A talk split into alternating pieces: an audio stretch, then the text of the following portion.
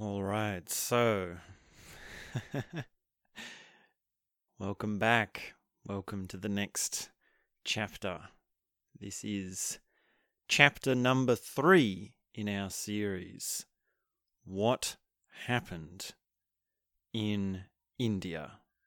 So to set the stage, or to just sort of recap, I'd made my way to India, and I've just started going to the Osho International Meditation Resort on a regular basis.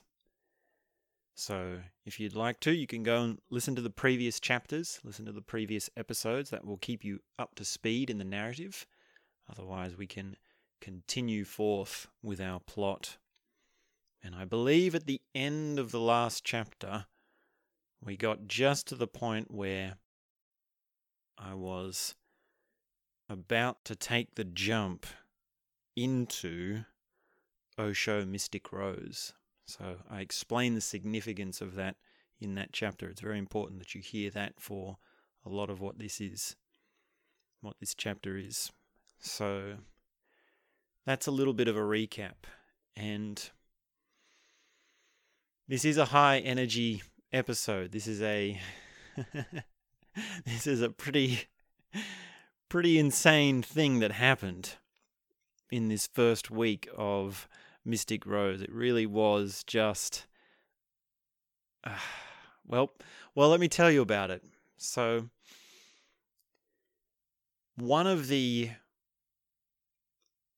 meditation halls, or the places where meditation happens at the Osho International Meditation Resort, is Chontazou. And this was Osho's bedroom. It was his sort of private quarters. And basically, to get into this hall, or this room, there's two ways. You can sort of come down the main path, or you can come around the side, around the back way, which is through Lao Tzu Garden. And Lao Tzu Garden is significant because it's halfway between a jungle and a sort of Japanese-style garden, which is sort of all neat, right? So if you have this idea of the jungle, which is wild and things are attacking each other and they're overgrown and things are on top and there's all this mess. And then in contrast to that, there's the Japanese or Asian-style garden, which is like very neat, very well planned, very carefully designed, and quite clearly well cultivated. And Lao Tzu Garden is this sort of Zen style in between of those two things. If you look carefully around Lao Tzu Garden, you can't actually tell if it's a jungle or if it's a well-kept garden. Like, some things would indicate, well, this is very well kept, it's very clean, it's very well designed in a certain way of like which plants go where and which height they're going to grow to have a sort of range of different size leaves and different colors and these sorts of things, and different times of year of what flowers at different times of year and these sorts of things. So that's a sort of like Zen thing that you sort of get a sense of as you walk through Lao Tzu Garden.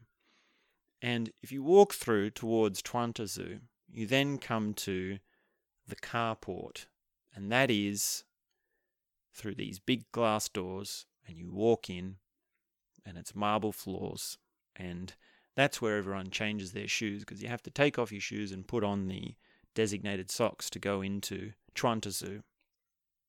And in the carport, of course, is Osho's Rolls Royce. So Osho was famous for having this massive Rolls Royce collection. I think he had like 94 Rolls Royces at once. And the idea, even was that he would have 365, one for each day of the year sort of thing. But like, that's the sort of outrageous sort of stunt that he would pull, right? And I mean, there's a lot of ideas behind that, right? That's a sort of comment on materialistic society, but we don't need to get into sort of those sorts of commentaries here. It's just that, well, you walk into the carport and on one side there is the Rolls Royce. Now, on the other side, there is this sort of basin or display of crystals. And there's a collection of quite large and quite a variety of quartzes. And the idea there is to symbolize the crystallized soul. And essentially, a crystal is something that is very, very hard. It's indestructible. It's the most tough substance. And yet it's perfectly transparent. You can see right through it. So Osho had used that as a poetic kind of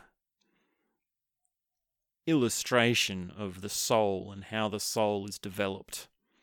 And I realized later through this process of Mystic Rose that a crystal is made under intense heat and pressure. And that was a theme that would come up again and again during my time at the resort. So the other thing that is in the carport before you go in while you're changing your socks is some Osho quotes. And there's a couple of different quotes, and one of them is about how you really should forget about Osho. You really should just let him be a person that has come and gone. And it's really up to you and your own journey. So you take your shoes off, you put the socks on, and you walk out of the carport into the next room. And the next room is the library. And the library is glass walls with the books showing from floor to ceiling on every wall. And it's all around. You walk all around this library, hundreds and hundreds and thousands of books. And Osho is reported to have read over 150,000 books. Like, whoa, right? Monumental kind of intellect. And he also built his own library when he was in like his early 20s, right? Like, don't even try to fathom it, right? You know, I wouldn't even know that many books, let alone in my early 20s, let alone how to, like he actually built the library, like he actually had them in order, right? And put them in their places and knew when one was missing and had them cleaned and had his little brothers and sisters take care of them and clean them. And there's even this story of one of Osho's university professors taking one of the books, and there's sort of this altercation, and Osho ends up demanding that the professor replaces the book. So he was very protective of his library. Now, I don't know if it was the actual original books in this next room that it was. I mean, it doesn't matter, but that's that room that you make your way through. And if you go down another hall and you turn into the next room through the library, you end up in the dentist's room. And in this room, all of the walls and everything in the room is made of mirrors. And you walk in and you see yourself reflected. It's sort of got this unsettling sort of effect of, oh, I see myself, and I can see myself from behind in certain angles. I can see myself in different ways.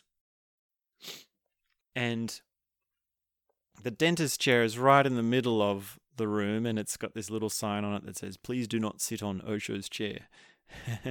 They obviously want to preserve its quality or something, but Osho was big on his dentistry and his own sort of care for his, and you know, that's another sort of story in and of itself. But you walk through reflecting all over yourself, and then you go into a small foyer where we would keep our water bottles and just personal effects, and then you go through another glass door, and then you arrive in Chontazou, And in that room, there is these huge, untreated, single source marble pillars. And you can see the veins of quartz still going through them. And between each of these pillars is half reflective glass. And on the back end of the wall, there's this big mirror and this sort of memoriam for Osho. It's got a little statue of Osho and an Osho quote on there. And apparently that's where his ashes are laid from his cremation. And you walk in and there's this big chandelier, this shining light, this marble walls, these glass walls, and you see from in there Lao Tzu Garden. You see the garden that you began the journey in. And this process of coming through from the garden into the carport, into the library, into the dentist's room of self-reflecting, and then into Chontazou is this sort of mini journey of the spiritual quest from materialism to knowledge to self-reflecting, and then you come out and you see where you began, you see where you've come from in a new light because it's reflective glass. It's got this sort of multidimensionality to it. And it's here in Chuang Tzu that every month they run the course Osho Mystic Rose. So when I went into that room for Osho Mystic Rose, it was actually full of blaring music, right? And I mean, the story is that how it actually happened was we actually gathered as a group out in the Multiversity Plaza, and we had sort of these nervous few moments of like people sitting down in the chair, and it's like someone would sit down and then someone else would join. And every time someone would sit, it would be like this nervous thing of like, oh, okay, so you're going to be one of these people who I'm going to be with for the next 3 weeks through this massive, intense process.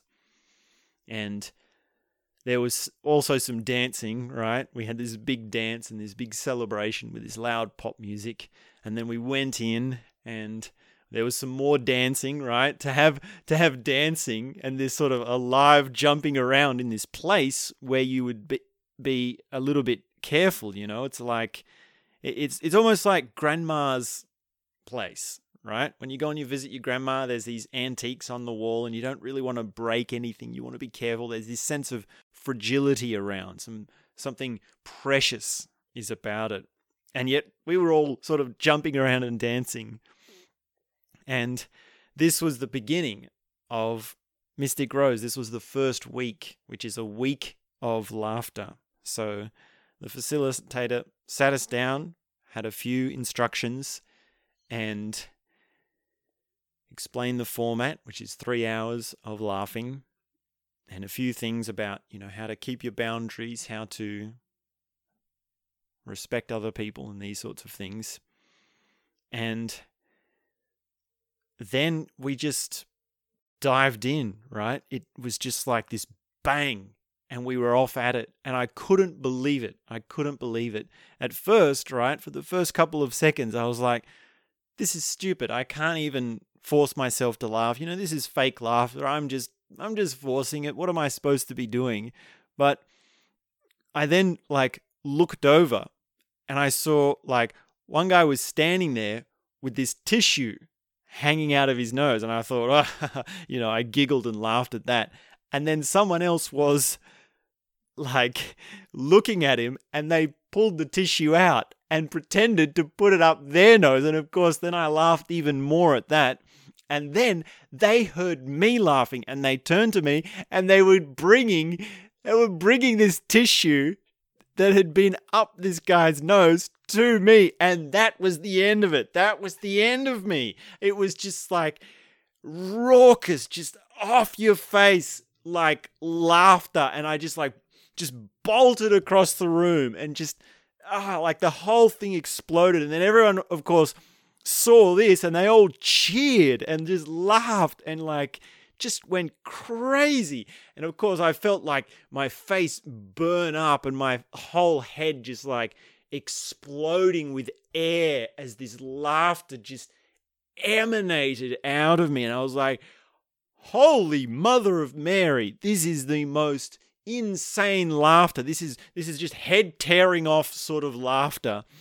And it was like from there, it was just this non-stop, just craziness. Everything seemed to have this significance to it. Someone would see something and then they'd laugh, and then someone would point at someone else, and then someone would throw pillows, and then some guy was doing cartwheels, and then someone would fall over, and then someone was dragging a pillow, and then something would happen, and then it was just like this, it's just this ball of craziness. And then somehow things just seem to twirl and like break into slow motion, right?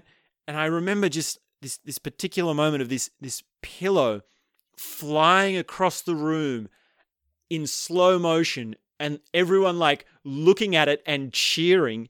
And then it lands like on this little bin, and this little bin sort of gets hit and the lid spins.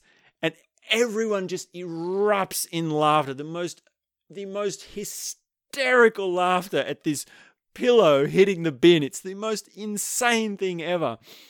And I'm just like, my God, there's so much going on. And then all of a sudden, the facilitator was like doing the chime, like the end. And I was like, hang on, it's meant to be 3 hours. And it's only been going, for my estimation, about 20 minutes, right? And this is in slow motion, right? Slow motion, just insane asylum sort of laughter.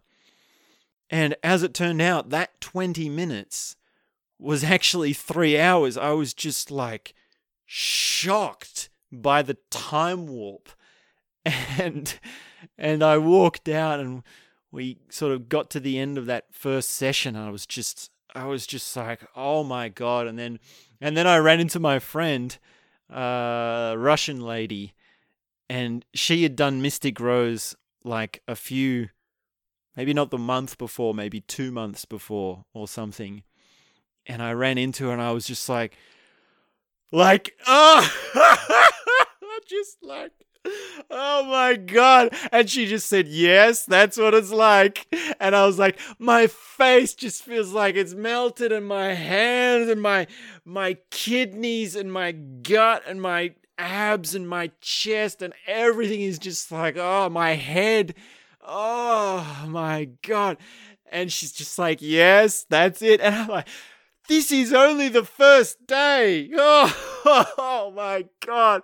It's the first day. Oh man. So that's like a little taste of the kind of energy that happened in that explosion on the first day. And of course I was able to go off and like, and one guy in the group would like, oh man, I remember he went off to lunch and he like sat down and watched comedy videos and was like laughing to himself during lunch. And I was like, oh my, you just need a rest. Don't you need to rest? I need to rest. That was so insane. That took so much out of me. Ah, man. But I was able to rest up. I was able to come back the next day. And the next day, that day two, I remember a similar sort of thing happened, but I noticed that my peak had changed. That sort of off the face laughing had changed. I couldn't do it the same. It didn't happen the same. And I had this realization, or I had this sort of vision where I asked myself, Am I killing my inner child while I'm doing this? Am I sort of destroying something if I can't do it again by doing it? And with that vision came this picture of my inner child, and I sort of picked up this pillow and was sort of like looking at it and just thinking, like, this is my inner child. And of course, I have to keep laughing, right? You have this thing always of keep laughing, no matter what's happening, no matter what you're thinking, no matter what's going on around you, you just have to keep laughing, keep laughing. And I had this child and I was like, I'm killing this child. And I slowly had this sort of anger come over me, this sort of violence. And I held this child. I squished this child and I put my hands around its neck. And all the while I have to keep laughing. And I say, I'm laughing, keep laughing. And I strangled that child. I actually choked that child. And I saw that baby suffocate to death until it couldn't move anymore. And I sort of wringed its neck and like let it drop to the floor as this dead baby, all while I was laughing. And I was just like standing up and walking away and like laughing while I was having this just incredibly dark moment. And from there, things were really starting to get like multidimensional, because the mind was separating out and going into all these different places and all these visions. And then the visions were happening and I was sort of still interacting with the people around me, and then still like, you know, making eye contact with someone and then laughing. And it's like, well, what are you thinking? Do you see what I see? Is it what you're laughing at is what I'm laughing at? And can you think of like what I'm going through? Of course you can't. You have no idea what I'm going through. It's all in my head. It's all in your head. And it's just this trip. And all the while, it's just like, keep laughing. You have to keep laughing. Force yourself to keep laughing. And of course, there were ups and downs, right? Sometimes people would try things and do things and they wouldn't be that spontaneous and it wouldn't be that funny. And other times people would be in a low and they'd be forcing their laughter, and you'd be like, oh, okay, so I have to sort of help them or sort of push it out. And when I'm laughing really loud, then I'm laughing really loud. And on into the third day, this sort of back and forth continued. And by the time we got to the fourth day, it was like those things that were hilarious and those things that were like really funny were no longer really funny. Like there was no way you could do something in the room to get a reaction. And people were starting to keep to themselves more. You know, sometimes people would go off to the side. Sometimes people would go into their own place and sort of put their blindfold on, and no one would bother them and they'd just be laughing to themselves. And then by the time we got to the fifth day, that was the real grind. That was just like really hard to keep laughing. And I was just exhausted from tension in my muscles, tension in my face, tension in my shoulders, just like clenching of the muscles, the breathing, the air. My throat was dry, even though I was still drinking lots of water. And I was basically losing my voice from having this laughter happen so much. And you could feel it all around, like everyone was just like drawn out. And by the time we got to that fifth and sixth day, those 3 hours felt like years. It was just like, oh, come on. When will it be over? Please just let me stop. And yeah, like by the time I got to the seventh day, I was just done. I was just sick of it. And I'd basically completely lost my voice. I was so not interested in anyone. And I'm pretty sure this was like a general sort of thing, right? Like Laughing Week had begun with this big celebration with everyone sort of cheering and being happy. And as the week had progressed, we'd just become more and more sort of like, you know, not interested in each other, in our own worlds, and just apart. So we'd been like wanting more and more to not interact with people and to just to go away. And yeah, let me just get a tissue. So yeah, as I was saying, the week sort of had that progression to it. And there was only 2 people in that whole group who could actually keep up the laughter for the full week.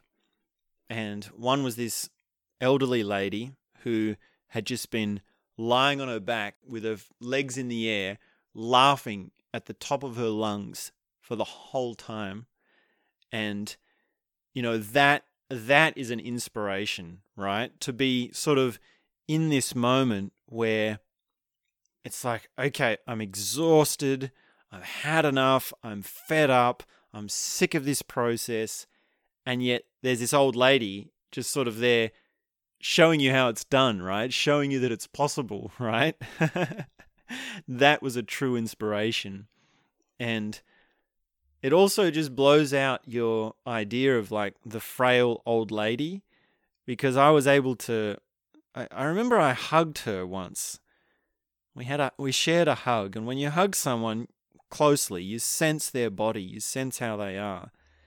And I remember hugging her outside, like later on, and just feeling like real strength, like this really strong, like not just the body, but like the soul as well, or something, or like for want of a better word. There was something just really strong about her, and that was a real inspiration. And I did get to know her later on, and she was an amazingly inspiring woman, a truly remarkable woman, and a truly remarkable story of realization and transcendence. And then the other person who was able to keep up the laughter for the whole week was the facilitator. And she was something else. I mean, I could write a book about her. And in fact, I probably will write a book about her one day, because the things that she did in that room, the way she was interacting and sort of holding the space for us as a facilitator, had her, in my perspective, become this kind of godlike being, like this divine being. I was able to see her divinity. And the amount of laughter that was coming out of that thing was beyond human, right? It was beyond what was physically possible for a human to do. And it was so clear to everyone in that room, because we were all in that room, right? For the whole 7 days. And we were all giving it everything that we got. Everyone was in that room, and no one could do it. No one could really keep it up. And yet, by the end of the 7 days, there was this facilitator that just had this bellowing laughter, just constantly just coming out of this head as it's blown to pieces, right? And I just remember that sound just echoing out, right? This incredible sound, just it's like, how do you do it? So that's a little bit about how Laughing Week is inside the sessions. And the progression of the week, like I said, had this trajectory of like celebration to, in some ways, just defeatedness. Like, by the end of that week, I just felt defeated, right? Like, I just want to give up. I want to give up everything. So, yeah. And I mean, the other amazing thing about it was that the way the sessions were timed was that they'd end, and then you'd come out, and there would be about 10 to 15 minutes before the cafeteria would open for lunch. And in those times, I would sort of just sit and have a moment by the pool. And I remember those times of like sitting by the pool for just those 10 minutes after the session and really sensing the mystical, right? It's really that thing you can't put words to. And of course, right, this thing, like I've said earlier, about the mystic rose is that it's somehow off in the stars. It's somehow this big, grand, sort of foggy thing that you can't hold, you can't sort of touch, you can't exactly see. And that's really what I came to India for. That's what I was looking for, right? The gift of existence, the gift of the mystical world somehow coming towards me, somehow coming into me. So those few moments before lunch were really precious, and all sorts of other things were opening up during that week, right? Like every time I heard laughter, when I'd just be sitting somewhere and someone would be talking, or there'd be a group of people talking and they'd erupt in laughter, I'd be really acutely aware of that sound, like, whoa, that's laughter. And I've noticed that some of the time my response to that is to feel sort of sad, like I'm left out, like, oh, people are laughing, having a good time without me. But during that week, and basically since then, it's been like, ah, they're laughing, so I laugh along with them, right? That's a very big switch to have. And I also remember, like, standing in the garden one time and hearing the birds singing, and it was like this cackling sort of singing, which actually switched in my mind as laughter. And I was like, they're not singing. It's laughter. The birds are laughing. Yes, this glorious moment of the birds laughing. And then, of course, later on in the therapy room, in the sessions, it was like, okay, now we're not just laughing, we're singing. We're doing this bird singing. So there were these connections between nature and action that were occurring as well. And probably one of the most insightful things that I got from Laughing Week was this true deep sense of silence. And when you're in a room with people laughing at the top of their lungs for 3 hours, it's loud, right? There's a lot of just noise going in. And when I walked out, when I was able to actually have the peace, everything felt quiet, right? Like a busy cafeteria where there's people eating and people telling stories and people talking. That sort of hustling, bustling sort of ambience of lunchtime actually sounds peaceful. It sounds quiet when you've been in the non-stop celebration insane asylum, which is Laughing Week on Osho Mystic Rose. And when you sense that, when it's like that, you see that it's happening in silence, right? Sound occurs within silence. And you can sense the silence even when there's sound happening, even when there's sound occurring. And I even also remember having the further realization that the whole world is in silence, right? Because this planet that we're on, planet Earth, is floating in space. And space is a vacuum where there's no sound. So in so many ways, we're all in silence, and you can always sense the silence. So it was a very big shift in my understanding of what silence really is. Because you think of silence as the absence of noise, right? That's sort of the ABC definition of silence. If we turn off all the sounds, then you get silence. But that's not actually what silence is. Silence is actually this space which is always there, like this field, and sounds happen within it, whether it's a conversation or a bird singing or whatever the sound is, someone talking, someone laughing. So, yeah, I remember on the last session of Laughing Week, just walking out and being fed up with everything, being dry in the voice, stiff in the face, stiff in my body, not wanting to talk to anyone, just having lost my voice. Like, I couldn't talk at all. There were a couple of days there where I was just whispering.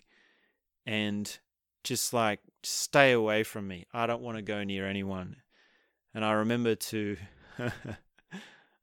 turning to one of my friends, and I just said to her, I'm about ready to bawl my eyes out. And she said, yeah, that's part of the process. That's why they have Laughing Week first and Crying Week second, because it prepares you for that. And yeah, I mean, I kept doing a lot of the other meditations as well, but a lot of the time I was just sort of focusing on that process of Laughing Week. Oh man, it was such a trip. I mean, I remember so much of what happened in that room. I remember so much of the little details, like the specific details of like the shapes of the pillows and what someone had done with a pillow or a mattress, and when someone had sort of looked at something or when someone had done something. Like, I remember so much from that week. I just can't go into too much detail. And I hope I haven't sort of pushed a line. I mean, I haven't mentioned any names. I hope I haven't said too much to breach the confidentiality, because there is a confidentiality of what happens in that room. And believe me, there's a hell of a lot more that I could have said.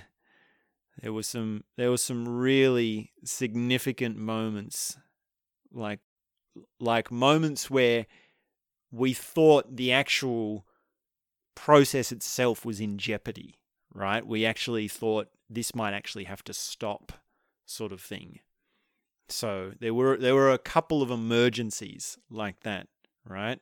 And I'm probably verging on saying too much, so I won't say too much more, but let me just summarize by saying it was a hell of a trip. That Laughing Week was a hell of a trip. And it just left me ready in so many ways for Crying Week, even though I didn't know it at the time, even though I still had no idea. I had this renewed sense of fear, like, oh my God, tomorrow is Crying Week. What am I going to do? How is this going to be possible? How am I going to do this? Laughter, I can force, right? Laughter, I can actually put on. But how am I going to do Crying Week? How is this going to work for me? So I had no idea what to expect. So that will be the next chapter. Crying Week. And this chapter has been Laughing Week. So thanks very much for tuning in. Make sure you check out the next episode. It will be out next week. And boy, oh boy, what a trip that was. Osho Mystic Rose. So thanks very much, guys. We'll be back next week with the next chapter. So have a good week. And that's all I have to say for now.